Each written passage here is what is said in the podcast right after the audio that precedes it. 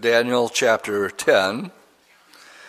And um, we're just going to be dealing with this chapter tonight, but we're going to have quite a few cross references um, with it. So let's begin by giving you just a little bit of background here. Uh, the key to understanding uh, these last three chapters, so we have 10, 11, and 12 to go through is found in the explanation the angel gives to Daniel. If you want to look down at verse 14 of chapter 10, it says, Now I have come to make you understand what will happen to your people in the latter days, for the vision refers to many days to come. Like Daniel chapter 9, verse 24, um, the context here is talking about Israel and only Israel. So, as we look at chapter 10, uh, Daniel's going to receive this vision in verse 14. And what I would highlight is your people. We're not talking about the church here. And it'll be in the latter days, for the vision refers to many days yet to come. And uh, we're going to, the veil's going to be pulled back uh, we're going to have insight into this invisible war that's taking place. And um, so we need to keep it in context. We do not have the church in view here. Um, we have what is going to be transpiring um, during that time that is yet, uh, I believe, still future to us. So let's look at verse 1 and verse 1 only for starters. It gives us the time of this. It was in the third year of Cyrus, king of Persia, that a message was revealed to Daniel, whose name was Belteshazzar. The message was true, but the appointed time was long. And he understood the message and had understanding of the vision. The third year of Cyrus, we're looking at 534 BC, which is about four years after the vision of chapter 9. Um, Daniel would have been an old man by this time, uh, probably retired from public office. When it says a thing um, or a message, um, it's actually, I think, referring to um, um, the way of communication. Uh, he understood the message and had understanding of the vision. So here it's interpreted as a message. I think in the King James they call it a thing, which is would be a reference to um, um, the Lord and His Word.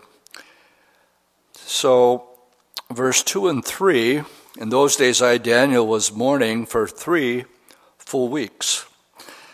And I ate no pleasant food, no meat or wine came into my mouth, and I did not anoint myself, means it didn't, um, probably didn't shave, probably didn't take a shower, didn't take a bath, um, until the three whole weeks were fulfilled. So, what we have here is Daniel in fasting mode. The question is, why? If you remember last week, I made the point that the prayer from Daniel 9, verse 3 through 19 takes 3 minutes and 19 seconds for that prayer. And then the angel tells us that he was dispatched as soon as Daniel start, started to play, pray, and I sort of said tongue in cheek, it takes 3 minutes and 19 seconds for an angel to get from heaven to planet Earth. Well, my point is this Daniel is used to having his prayers answered. And, and nothing was happening here. And this is not, this is not Daniel's way of experiencing his relationship with the Lord. Uh, the Lord respond, responded to Daniel's prayer. And so we find here that um, he has set aside food and um, anointing himself or cleaning himself, and this went on for three full weeks. Um, not too many people have fasted longer than that. Of course, the Lord did. Um, when he was first called into the ministry, it tells us that Jesus was tempted by the devil. It was going to be a big part of our Bible study tonight. And um, that the Lord didn't eat uh, for 40 days and 40 nights. And then the devil came to him uh, when he was hungry, when his hunger came back. Actually, after, after about three or four days, if you fast, you'll notice that your appetite actually does go away. And but it came back after this period of time when the Lord was weak. That's when the enemy um, tempted him again, uh, saying, "If you're the Son of God, then turn these uh, stones in, into bread." And the Lord rightly said, "Man cannot live by bread alone," and that's so true. I mean, what satisfies? Um, there's only one thing that satisfies the soul. We sing that song, "You satisfy my soul." And really, being in the Word and uh, having a good Bible study actually satisfies that part of us, that spirit. And we are going to survive and win by which one you serve and feed the most. If you just feed the flesh, and it ain't going to happen.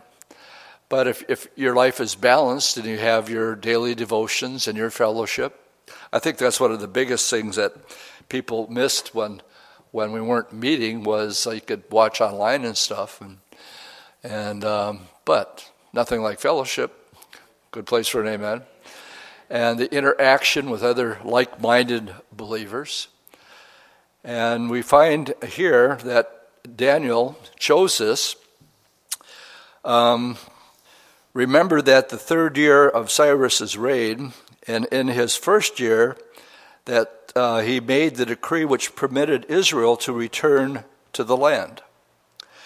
Two full years had passed, and only a few had returned to the land of Israel under Zerubbabel. It was less than 50,000. Remember last week, when do we get to go home? Daniel 9, verse 1, I was reading and understood by the prophet Jeremiah that 70 years are determined upon Israel and your people. Time's up. Daniel was there from the time he was 17, and he'd been there the whole duration. I'm sure he's marking the calendar off one at a time. And um, that's when Gabriel, and I'm going to make an assumption because it was Gabriel in chapter 9 that we're going to see Gabriel in chapter 10, but it's only an assumption. Uh, this is before the group that Ezra um, and the group under Nehemiah had returned. Remember last week we went, we needed a starting point. Uh, it says in verse 25 of 9, Know therefore and understand that from the going forth of the command, you have to have a starting point. So remember, we went back to Nehemiah chapter 2. Went into the king, he was all sad. King says, What's your problem? You're not supposed to be sad in the presence of the king. And he says, Well, he made his prayer and said to the king, it was one of those quick prayers, instantaneous prayers. I prayed to the Lord and I said to the king, Why shouldn't I be bummed out?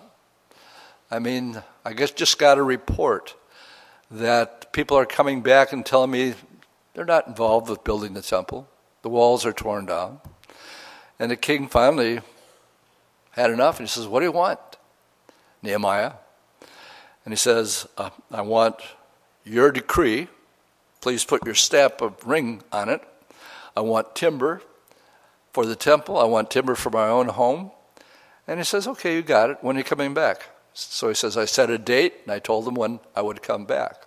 Now, this is under um, uh, Nehemiah's and Ezra's uh, group, but 50,000 had gone back, but Nothing is going on. And so it, it brought grief. And the reason that Daniel is, uh, is grieving here in verses 2 and 3, um, he's, he's prayed. He wants to know um, why his prayer hasn't been answered.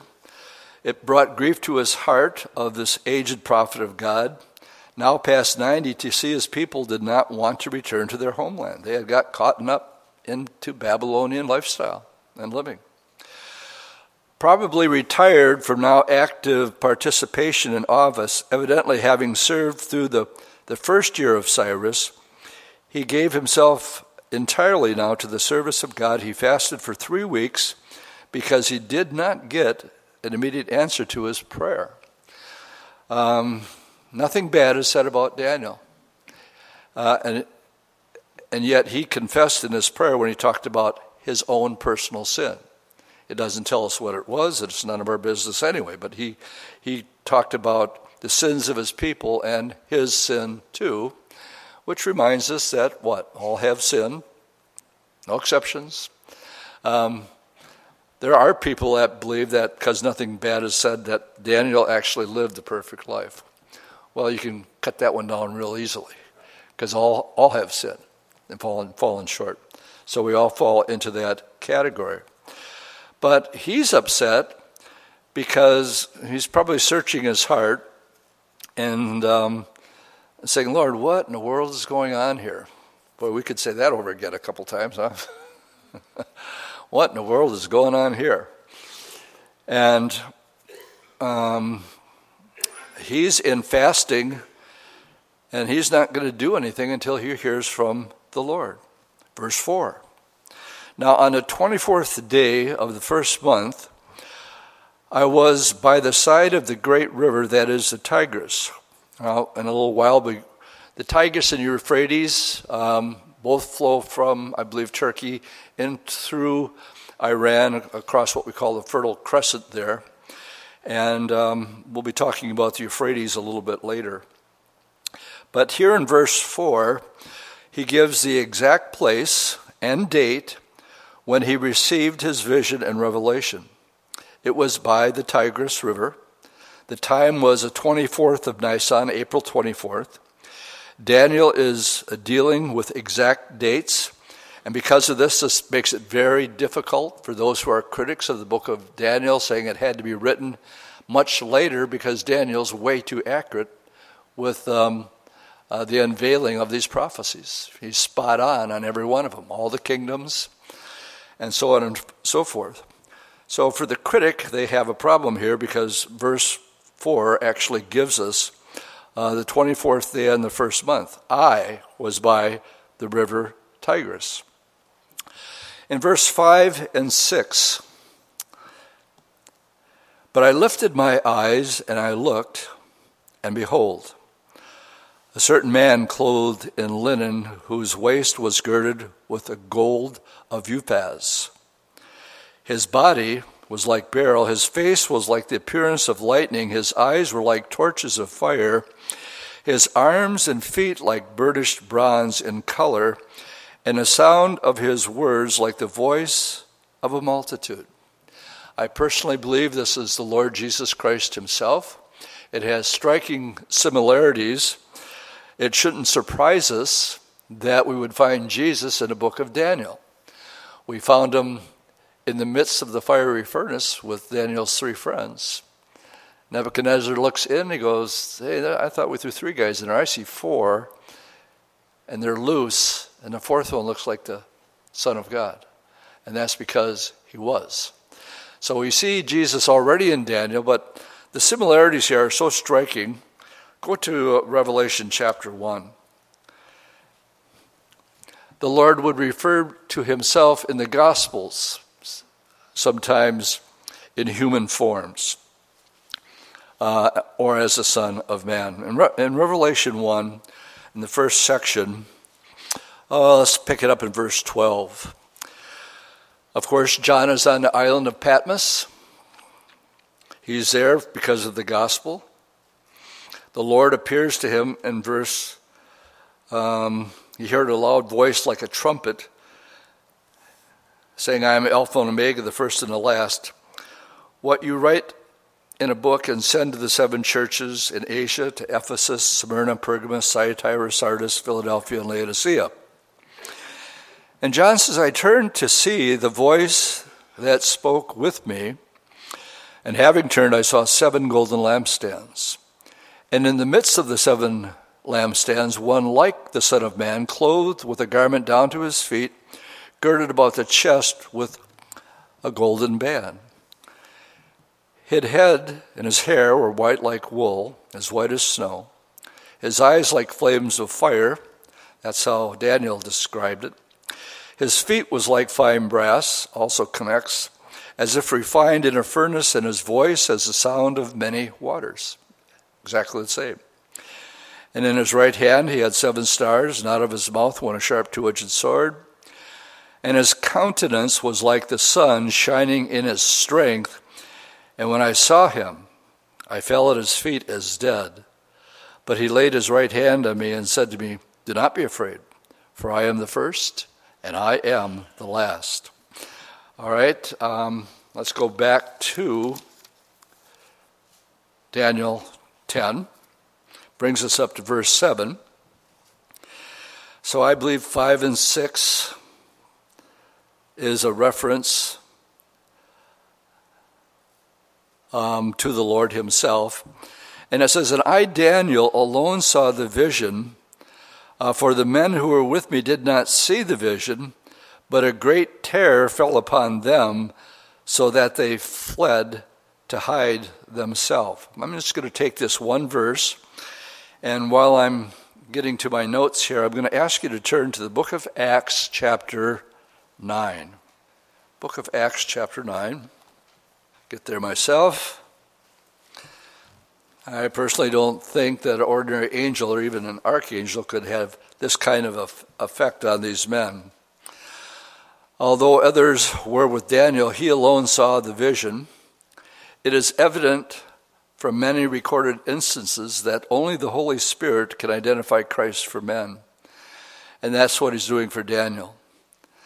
The Lord Jesus said, He shall glorify me, speaking about the Holy Spirit glorifying him. For he shall receive of mine and shall show it unto you. That's, if you're taking notes, John chapter 16, verse 14. Now, if you're in Acts chapter 9, Paul had something very, very similar happen to him. Um, this is his conversion. He is on his way, it says in verse 1, breathing threats and murders against the disciples of the Lord. He went to the high priest and he wanted.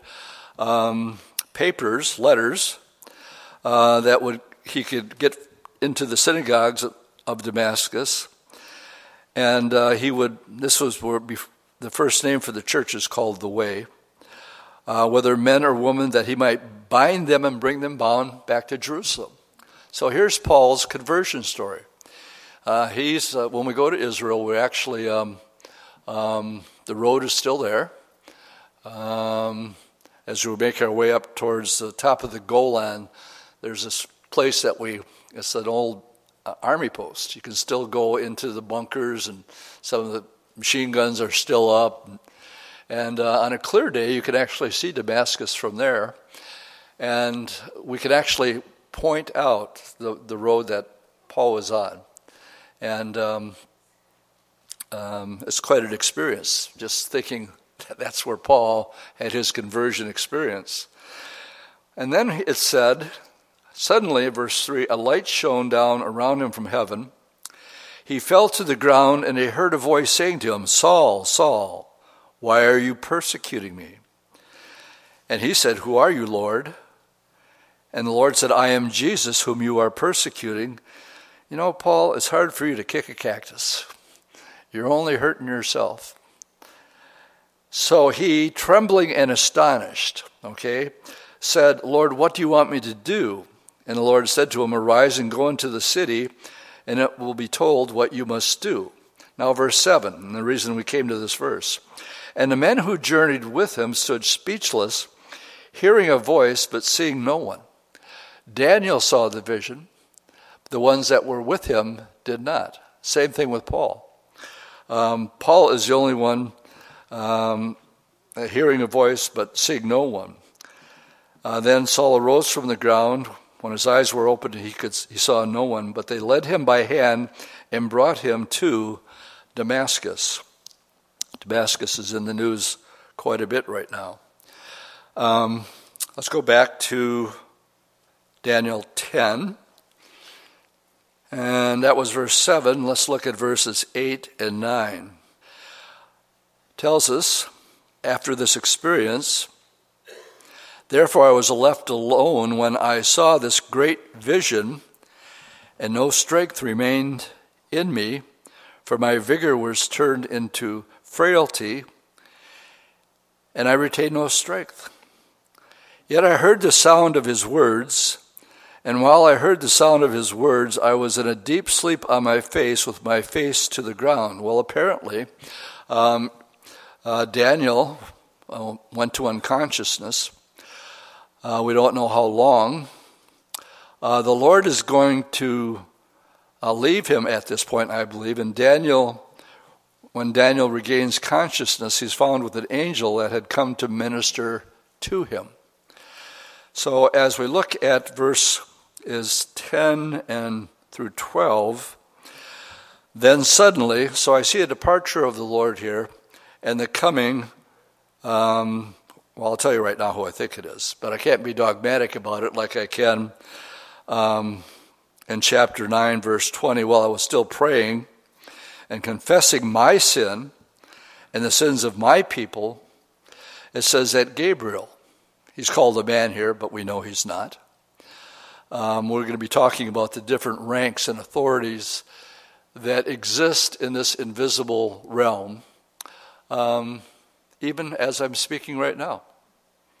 Uh, Corinthians clearly tells us that God has given to you a guardian angel um, that have angels who are heirs to salvation.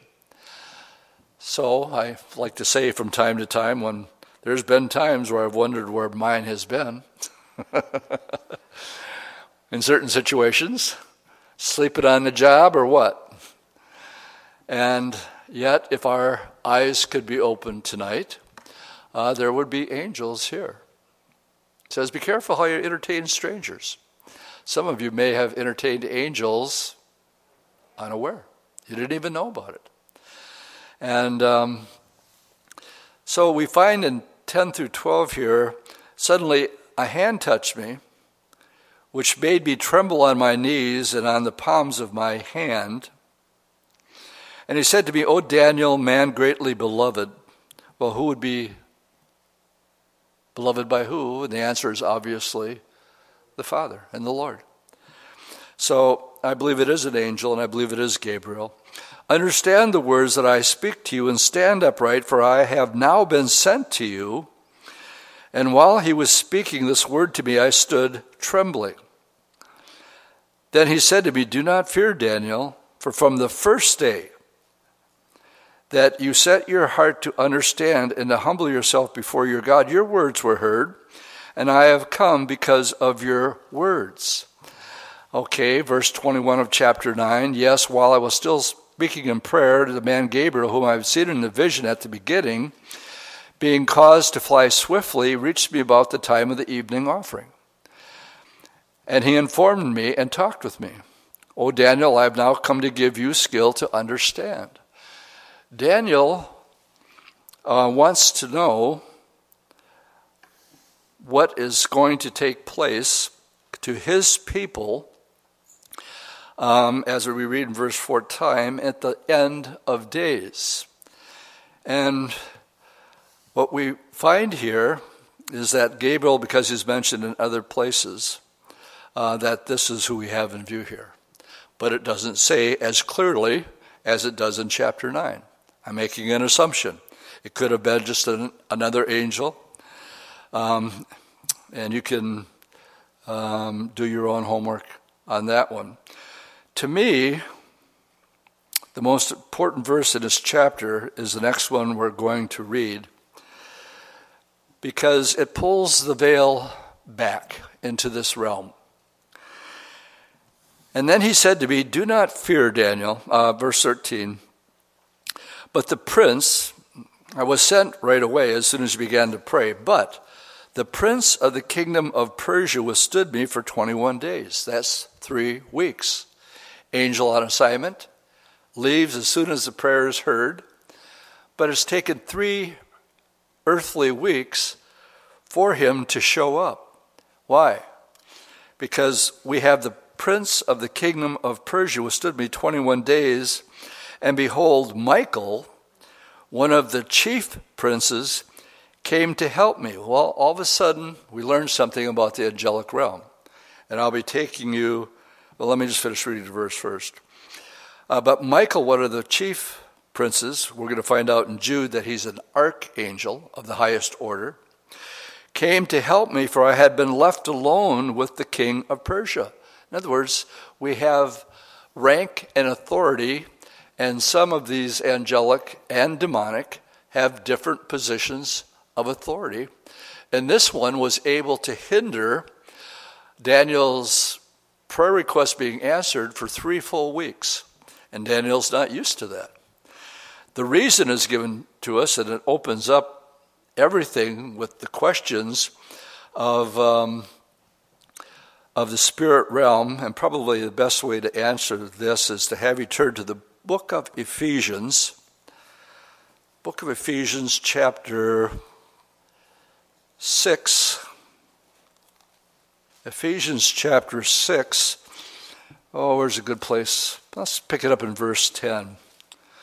Paul talking about the reality of this realm that we're talking about tonight and the reality of real spiritual warfare. Uh, verse 10 of chapter 6. Finally, my brethren, be strong in the Lord and in the power of his might. Put on the whole armor of God that you may be able to withstand the wiles of the devil. Why?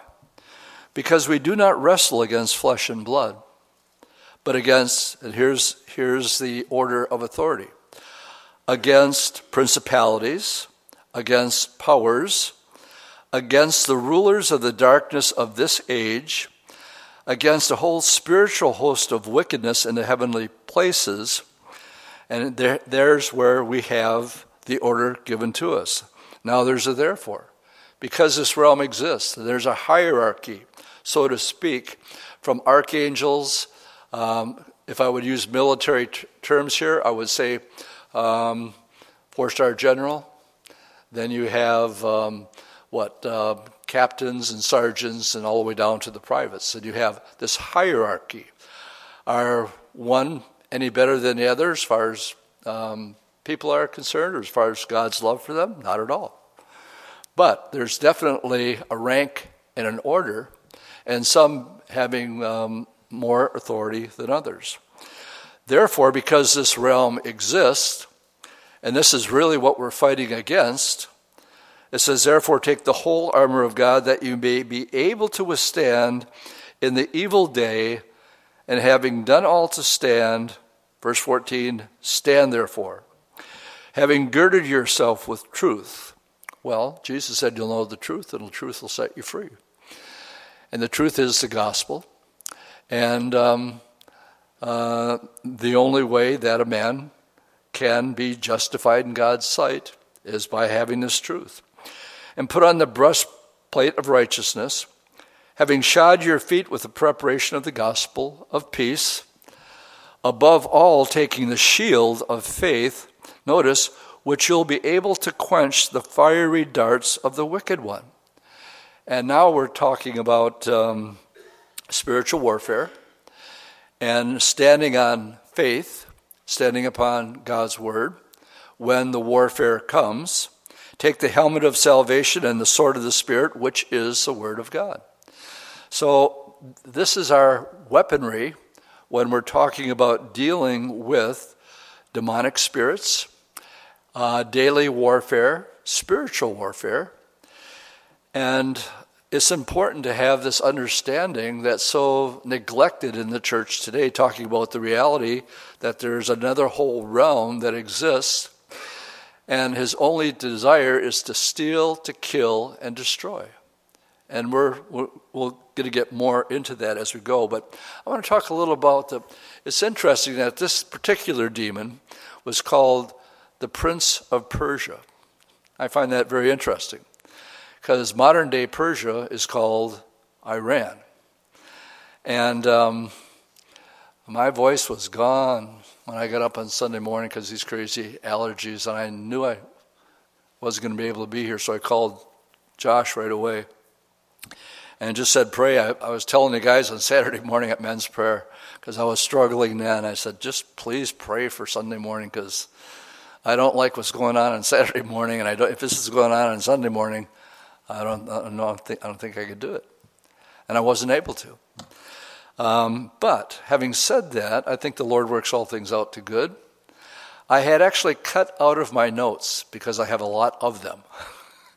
this whole Prince of Persia thing, because I'm going to be talking about Putin, Turkey, and Iran in Israel on Sunday. And one of the, the things that I cut out, but I'm now going to put back in, is if Iran is, well, I'll give you a couple teasers. There's been ultimatums that have been made.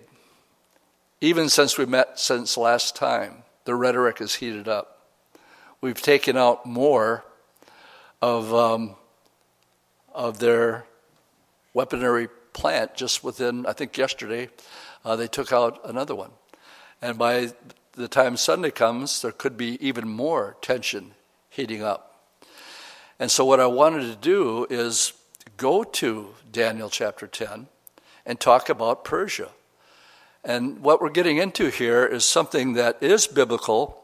Unfortunately, it's been um, dramatized, and people with a little bit of biblical knowledge can be dangerous. But this is talking about territorial spirits. Okay? You ever hear that terminology? Territorial spirits?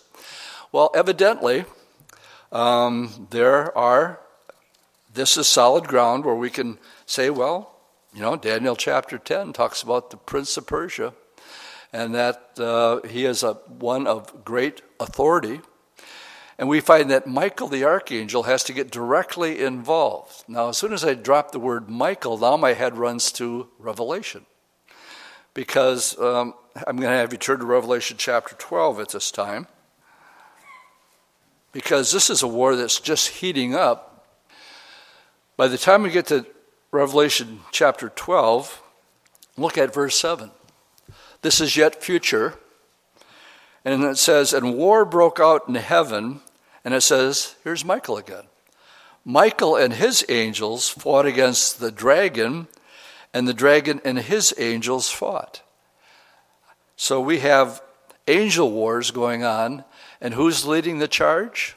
Michael, in a warrior position. He is the one that was able to overcome the prince of Persia, which is Iran.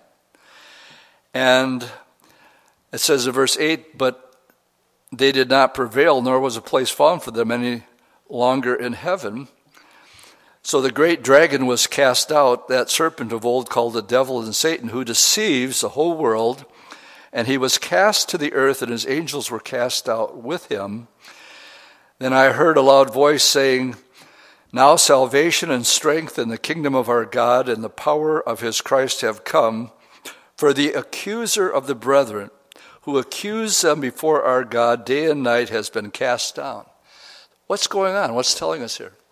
It's telling us that uh, um, one of the things that the, the, our enemy is continually doing is accusing you and accusing me before our Father. How can you call him a son? How can you let him be a servant? How can you think of such a, a thing? And our defense attorney comes up, who's called the Lord Jesus Christ, who lives continually to make intercession for us as what? our high priest who lives forever. And he taps the father on the shoulder and says, That's probably true, but that's been taken care of. It's all been taken care of at the cross, and I remember them no more. And so there's a pattern that we get into when we fall. And that is, again, in 1 John 1 9. If, if you sin, and if you confess your sin, then uh, we have an advocate with the Father who will forgive us and cleanse us from all unrighteousness. But you have to repent. And you have to acknowledge openly your sin to the Lord, and then He's faithful and just to forgive you and cleanse you from all unrighteousness. Good place for an amen. Too good to be true. And this, again, this comes back to when you know the truth, and I know that truth. And because I know that truth, it can set me free. But if I'm not saved, and um, or I, I'm not, or I don't know the word, and I don't know how to deal with spiritual warfare, well, you got to hold the shield of faith up and take out the sword of the spirit and say, "Not so fast, devil." My Bible says in Romans 8, verse 1, there is no condemnation, none, to those who are in Christ Jesus. Get out of here. Take a hike. And you have the authority. It says, resist the devil, and he'll do what? Yeah, flee. But if you listen to him, what? Condemnation. I've, always, I've told the story a hundred times, but I, I, can't. Every time I say that verse, I think this guy at Bible school. And um, he, we turned it into a joke on him because he was always going around uh, bemoaning the fact of what a wretch he was, and and um, um, we were always talking to him, encouraging him. You know, you got to let this go. You're just you're in the dumps all the time. And finally, when he wouldn't pay us any attention, when he would get into the state of mind, we'd go up to him. Let's say his name was Johnny. Johnny, let's play condemnation. Contestants are Johnny here. And, you know, I don't know if you ever got it, but um, uh, we had a pack of guys that would continually, um, any way we could, to get him get his eyes off himself on the Lord and the Word of God. And that truth will set you free. But here it says, Heaven is rejoicing because the accuser of the brethren is no longer there. But it says, Woe to the inhabitants of the earth, for the devil has come down to you with great wrath because he knows he has a short time. How much of a short time? Three and a half years. This is in the middle of the tribulation where Satan is cast out of heaven. And evidently, what he does in chapter 13 is he literally possesses um, the Antichrist because it tells us that um, his power, verse 4, so they worship the dragon who gave authority to the beast. And um, so we have in chapter 12 Michael once again fighting angels. Turn back to the book right before Revelation, which is the book of Jude. And in verse 9, we find Michael here in Jude. There's only one chapter in Jude. It's primarily about the judgment of false teachers. And in verse 9 it says, Yet Michael, and now we have his classification, the archangel, in contending with the devil, here he's at it again, when he disputed about the body of Moses, that brings up more questions than answers, because God buried Moses. And now who shows up on the spot? Lucifer. And they're arguing, not arguing, um, but Michael shows up there as they disputed about the body of Moses, but he dared not bring against him a reviling accusation, but simply said, The Lord rebuke you. Uh, he didn't read him the riot act or anything like that, and I have more power than you. He just says, The Lord rebuke you. And that was, that's what we're told about here. But it sure is interesting to me, let's go back to Daniel, that Michael, always in warrior form, Gabriel more often in messenger form, we find here, and I'll bring up the question why would the way be blocked? Why is this angel holding up for three weeks Daniel's prayer? Well, Daniel is going to be given information about the kingdom of Persia and about the kingdom of Greece. We will see that when we get into our next chapters. Satan didn't want that kind of information to get out. It was secret information that he didn't want released to the human family, but God wanted the information to be gotten through to Daniel, and he did.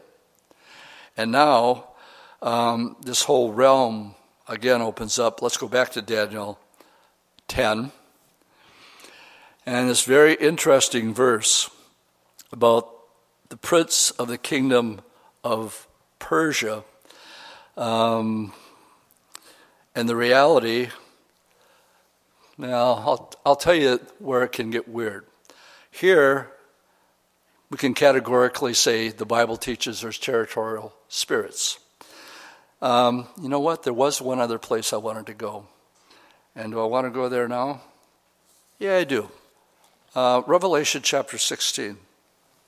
In Revelation 16, we are again by a river, but this time it's the river's Euphrates. And this is the sixth bowl, and it leads up to the Battle of Armageddon. So let's read verse 12. Then the sixth angel poured out his bowl on the great river Euphrates. Well, that's real close to the Tigris. And its water was dried up so that the ways of the kings from the east might be prepared. And I saw three unclean spirits like frogs coming out of the mouth of the dragon, out of the mouth of the beast, and out of the mouth of the false prophet. For they were spirits of demons performing signs which go out to the kings of the earth, of the whole world, to gather them to the battle of the great day of God Almighty. So, what we have here is one of the purpose of these demons, who evidently look like frogs. When we get to um, Daniel, uh, Revelation chapter 9, will have demons that look like locusts. And they ha- they're going to have a king over them whose name is Apollyon. And um, he's none other than Satan, the king of the, the, bottomless pit. Well, these demons look like frogs. And um, they're sent out to stir up uh, the kings of the east, which I believe China is definitely in view here. And then we have this very interesting verse in verse 15. How many of you have red letter Bibles? Not enough of you, so I'll explain it. There hasn't been any red letter since the end of chapter 3. So we just finished the seven letters to the seven churches. If you have a red letter Bible, you'll know that by the time you get to the last verse of chapter 3, all of that's red letters. Chapters 2 and 3 are all red letters. And then, chapter 4, we have, a, I believe, a picture of the rapture, all black letters, all the way through to the Battle of Armageddon. But now, and correctly so, my Bible goes back to red letters. Why? Well, the red letters were the letters for the seven churches. And my conviction, and the um, translator of this particular uh, version, um, is addressed back to you and I here tonight when it says, it's sort of a, a pause where it talks about they're bringing, and we'll get into more of this when we get to Daniel chapter 11, where the kings of the east are coming and the, the Euphrates is dried up and then the Lord just, He wants us to stop for a second. He says, Behold, I am coming as a thief. Blessed is he who watches and keeps his garment, lest he be naked and they see his shame. I believe it's a warning. I believe it's a warning for the church not to go back to your old ways. It's later than we could possibly think. Can I say that again? It's, later than I, we possibly think it could be. And uh, we'll be talking quite a bit about that on Sunday.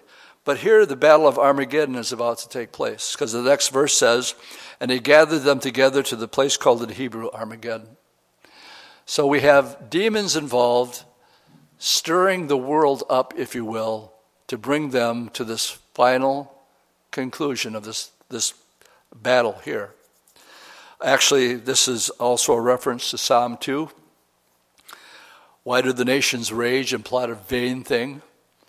Because um, they're making, going to make war against God. You're going to make war against God. How dumb is that? And said, He who sits in heaven shall laugh and hold him in derision. And all he has to do is speak. The sword of his mouth. It's all over. It's all over that quick. And but right before it is this exhortation for you and I. Hang in there. Don't give up. The Lord's coming. We have the blessed hope. And uh, because of that, we're not to faint, or, or, or, but the whole idea here is keep your garment. Well, what's my garment? Well, I'm clothed in the righteousness of Jesus Christ. Good place for an amen. That's my garment. And I don't want to be found naked or out, outside of that covering of his blood in my life. So I thought it interesting that we have demons again involved. Um, let's go back to Daniel again.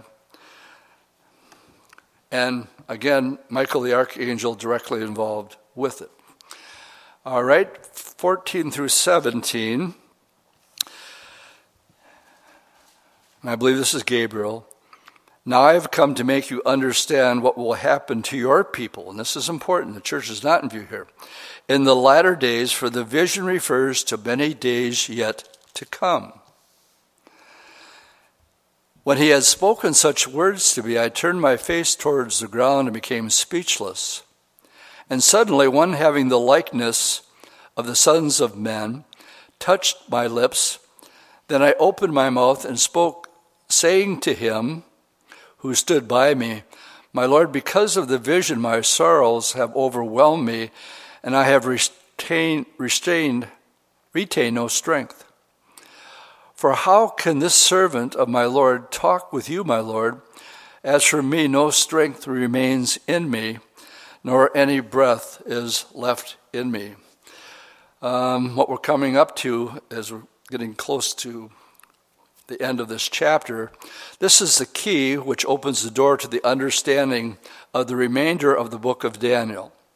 There are three main features which characterize uh, this closing vision. Most importantly, this is for thy people. The people means Israel. Number two, it will accomplish and be accomplished in the latter days. Uh, this places the final fulfillment in the period of the 70th week, which was Daniel 9, verse 27, which is the time of the Great Tribulation. The latter days places it at the end of that period. Yet the vision is for many days. This emphasizes the fact that a long period of time is involved, not only in fulfillment, but also in when the vision will be finalized. And we will come to two parts of that vision the historical, it has been prophetic when it is given, but now has been fulfilled, and that which is yet to be fulfilled. All right, that's 14 through 17. Let's finish up the chapter, and then I'll get a little sidetracked to talking about the reality of spiritual warfare. Verse 18 through 21. Then again, the one having the likeness of a man touched me and strengthened me. And he said, O man, greatly beloved, fear not. Peace be to you. Be strong. Yes, be strong. So when he spoke to me, I was strengthened and said, let my Lord speak, for you have strengthened me. Then he said, Do you know why I have come to you? And now I must return to fight with the prince of Persia. Notice this. And when I've gone forth and I'm done with him, indeed the prince of Greece will come. But I will tell you what is noted in the scripture of truth no one upholds me against these except Michael, your prince. And that is pretty much the end of this. Another angel uh, that represents Greece will come, another satanic principality. The angel who was speaking to Daniel had to get back to the battle that was going on. And clearly, that's taught in Revelation 2. That which is uh, noted in the scripture of truth, the angel turns Daniel to the Word of God. Uh, noted means recorded or registered. In other words, Daniel will not hear or see anything that is contradictory to the Word of God. Well, one of the things that's controversial over territorial matters is C. Peter Wagner. Are you familiar with the name? C. Peter Wagner actually wrote a book on called Territorial Spirits. He was actually in Appleton, Wisconsin, many, many years ago. He came out of Fuller Theological Seminary. That's about as bad as you can get. He was there when John Wimber was there promoting signs and wonders. John Wimber taught on signs and wonders. C. Peter Wagner, what he was known for was um, primarily this book that he wrote called Territorial Spirits. He was here in Appleton. And um, the reason I'm bringing it up is because he's the one that took it to an extreme. And he was here and he took out his sword of the Spirit and he went to combat downtown Appleton over the territorial spirits over Appleton, Wisconsin. I don't know if any of you were here or around when, when that took place, but it, it, was a, it was the scammiest sounding thing that, that I ever heard. I felt embarrassed to be a Christian with him being around because Daniel 10 is solid ground. There is a prince of Persia. There are three frogs by the, that that'll come out of the um, Antichrist, Satan, and the false prophet's mouth, and um, they're going to go stir up and bring these countries into the, the battle of Arm, Armageddon. We're on solid ground there. But um, it was such a facade and it was so phony that, again, it's one of those things that um, if, unless you know the word, you'd write it all off. Okay? But I can't. I can't read Daniel chapter 10 and tell you there's not a prince of Persia, which happens to be modern day Iran, whose number one enemy above all else is the destruction of Israel. Now, who wants to destroy the Jewish people more than anybody else? The devil, of course, but his instruments and his hierarchy and his generals um, and I'm getting a little ahead of myself, but that's where we're going on Sunday. Um, turn with me and let's ask some basic questions with the time I got left here as we talk about spiritual warfare. Um, about a month ago, I had a gal here. She cornered me after a Sunday morning service, wanted to know if we had a deliverance ministry here at Calvary Chapel. And I go, oh, here we go. and I said, Well, what do you mean by that? And she says, You know, do you have a deliverance ministry for people that are demon possessed? And I said, Well, can you give me an example of what you mean by that? Are you referring that a Christian can be possessed by a demon? And she says, Well, of course, that's what deliverance ministry is all about. And I said, Well, we, we're going to have a problem here. and I explained to her, and I'm going to have you turn to 2 Corinthians chapter 12 at this time and beg the question can a born again believer be possessed by a demonic spirit? And I said to this young lady, I said, I, I believe Christians can be oppressed by demons. And my evidence in scripture for that is 2 Corinthians chapter 12. And the example is Paul himself. We read in verse 7, Paul says, Lest I should be exalted above measure by the abundance of the revelation. He had just gotten back from heaven, by the way. That's why he's saying this. It said, A thorn in the flesh was given to me, a messenger of Satan to buffet me, lest I be exalted above measure. And now we have to speculate. What we know for sure is that we're being told here it is clearly demonic. But light and darkness can't dwell together. That's the best way I can explain this. You can't have a room that's totally dark and still have light in it. And, um, you know, greater is he who is in you than he who is in the world. You can be buffeted and hassled and oppressed by demons. Happened to Paul. Concerning this thing, I pleaded with the Lord three times that it might depart from me. Well, Daniel pleaded for three weeks, not just, not just uh, three times. And the Lord finally talked to him and said, Paul, my grace is sufficient for you, for my strength is made perfect in weakness. Paul says, okie dokie.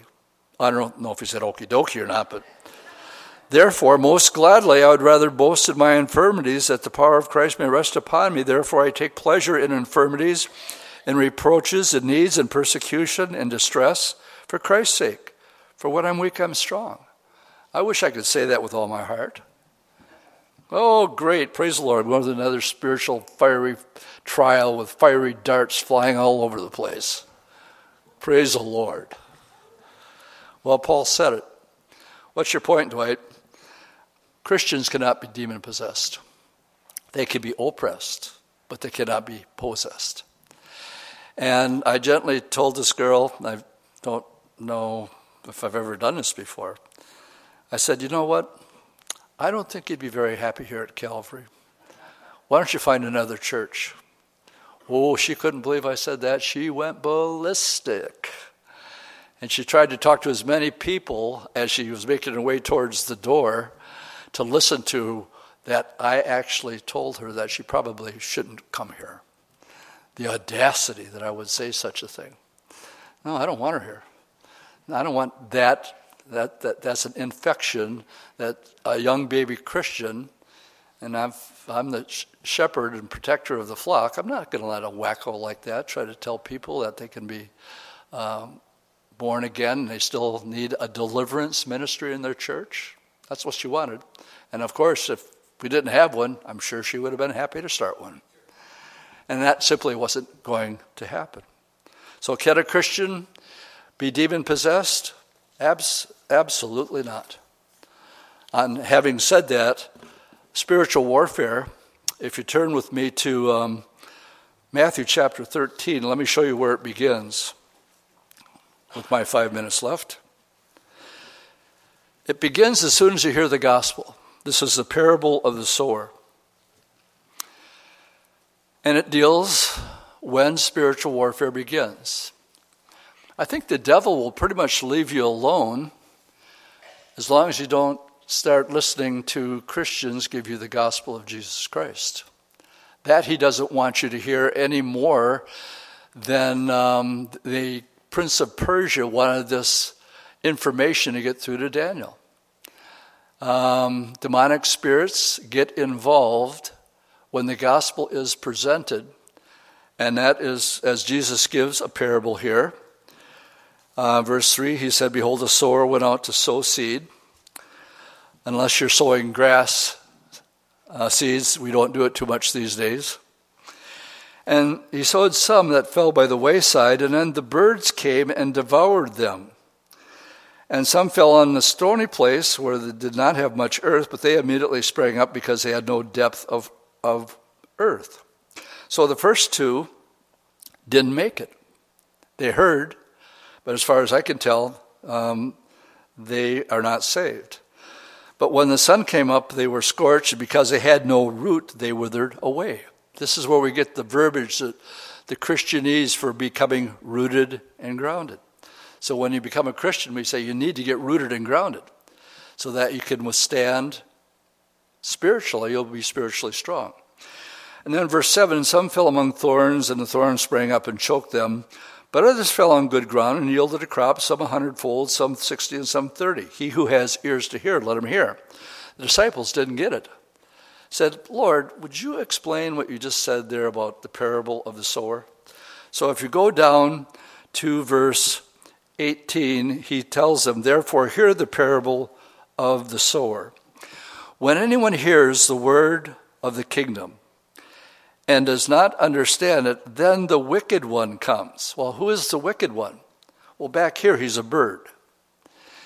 And but now Jesus is coming right out and saying, No, the bird is actually the wicked one and snatches away what was sown in his heart, this is he who received the seed by the wayside. We have something, big fancy theological word, that's called expositional constancy. And what that means is this that if you have a bird being identified in a parable, and you have another parable that's given and it talks about bird, but Jesus doesn't explain who the bird is. Expositional constancy means that if it's a bird in this parable, and the meaning is the bird is a wicked one, then it's transferable to the other parable where it's not explained. Now, the reason I'm telling you this is the parable of the mustard seed in the same chapter. Look at verse 31. Another parable he put forth to them, saying, The kingdom of heaven is like a mustard seed which a man took and sowed in his field, which indeed is the least of all the seeds, but when it grew, it was greater than the herbs and became a tree. Well, first problem mustard seeds don't grow into trees. So, what we have here is something unnatural happening. But he's explaining what the kingdom of heaven is like. So that the birds of the air come and nest in its branches. What's the kingdom of heaven like? It's like a mustard seed. It has unusual growth. And then the birds of the air. Now, Jesus doesn't explain what the birds of the air are here, but he does in the parable of the sower. So, the way I interpret this parable of the mustard seed is exactly what's happening in the church today. Unusually huge, large megachurches. Hillsong, for example, or um, some of these megachurches that are going totally into such weird stuff you wouldn't believe. Um, Bill Johnson and Bethel Church out in California. They just can't, it gets weirder every single week.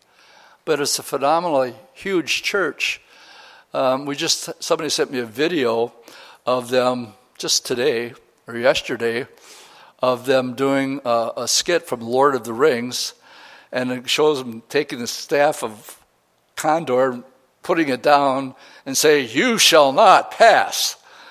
And look it up, folks. It's there. I mean, that is just how wacky and, and weird it's becoming. Why do you say that? Well, there's birds in the church. This is demonic stuff that's going on, that's taking place. And it can be ever so subtle. Um, Benny Hinn with his healings, this is all staged. He's been busted by his own relatives. And say, no, these people are all picked out ahead of time. And they draw the line for who can go up and who are the people that don't know what's going on. So it's all a facade. What did Jesus say in Matthew 24 about these days? What will be the signs of your coming? Four times in Matthew 24. Be careful. Don't let anybody deceive you. And, and if they're going to the right or to the left and it's turning into something that's not natural, what's the natural church supposed to look like? Answer Acts chapter 2. Uh, very easy to do. In the apostles' doctrine, Bible study, they were in fellowship, um, they were in prayer, and they had communion. Those four things. When I, when I say that, I usually like to follow it up by saying, you know what? That's doable. That's doable. I can do that from point A to point B. From the time I get saved and the seed isn't stolen until the time that the Lord says, All right, come on up here. The fullness of the Gentiles is over, and I have seven years that I promised to Israel. And the clock will tick again. And, uh, but before that, we see birds in the church that, that should not that should not be there. Other things have crept in. It's grown into something that simply is not natural. Uh, for you gals who have your mustard seed that you're making your mustard out of, I don't know, do you make mustard out of mustard seed? I'm not sure. but it's a plant that only gets this big. That much I know for sure. And, but it doesn't grow into something other than that. Well, I think getting back to the thorn in the flesh, and I think it can be you can have a physical thorn in the flesh. Some people have physical handicaps. I do. And it's called if the mold is high, I know I'm in for it. And the higher the mold, physically I have that is my thorn in the flesh. I've asked the Lord to take it away lots of times. And people are always helping, and I appreciate that, and I know they're praying. Don't stop, because I want to. I want to do Sunday's message in the worst way. And um, but I do have that thorn in the flesh, and that's just the way that it is. And I say, okay. It makes me weak my voice, Lord. You know that. You know it's. I, I want that. My wife prays for me all the time for that.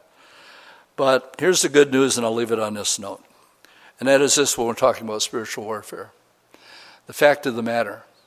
The fact of the matter is, the good news is greater is he who is in you than he who is in the world.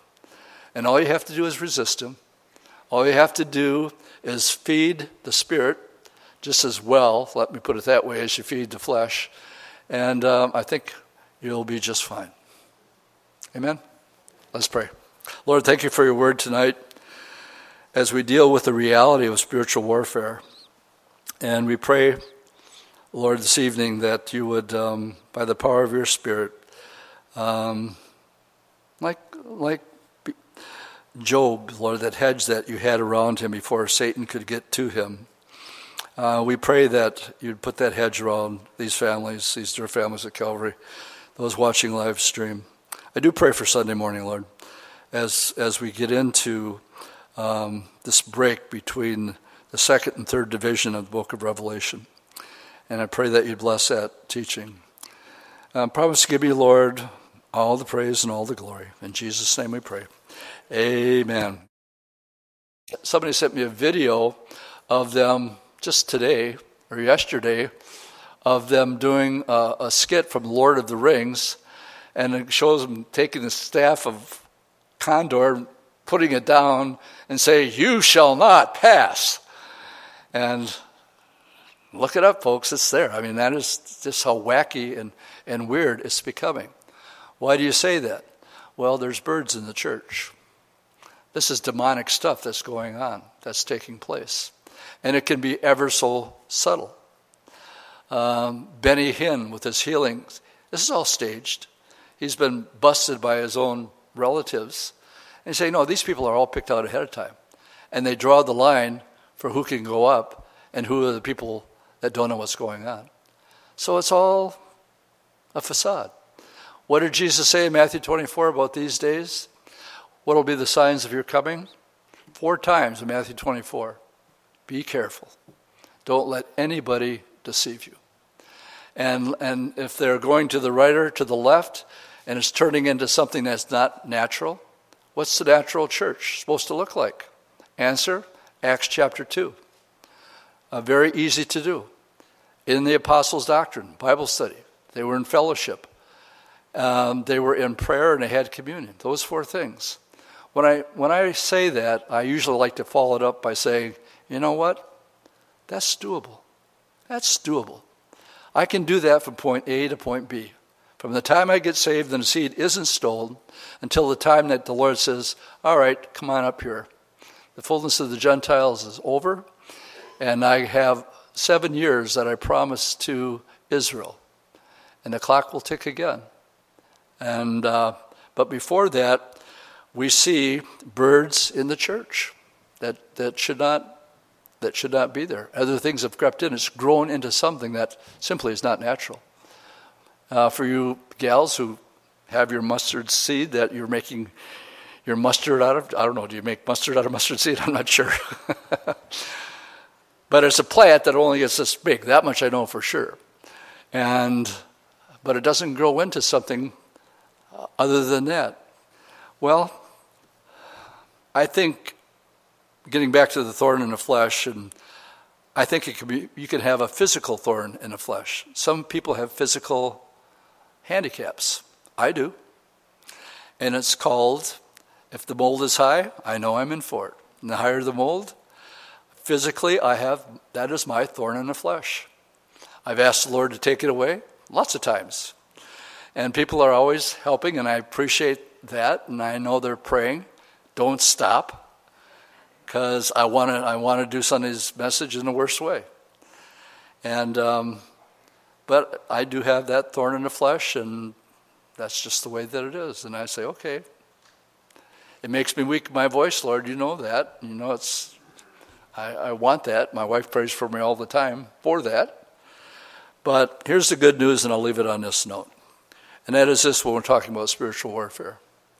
The fact of the matter the fact of the matter is, the good news is greater is he who is in you than he who is in the world. And all you have to do is resist him. All you have to do is feed the spirit just as well, let me put it that way, as you feed the flesh. And um, I think you'll be just fine. Amen? Let's pray. Lord, thank you for your word tonight as we deal with the reality of spiritual warfare. And we pray, Lord, this evening that you would, um, by the power of your Spirit, um, like, Job, Lord, that hedge that you had around him before Satan could get to him. Uh, we pray that you'd put that hedge around these families, these dear families at Calvary, those watching live stream. I do pray for Sunday morning, Lord, as, as we get into um, this break between the second and third division of the book of Revelation. And I pray that you bless that teaching. I promise to give you, Lord, all the praise and all the glory. In Jesus' name we pray. Amen.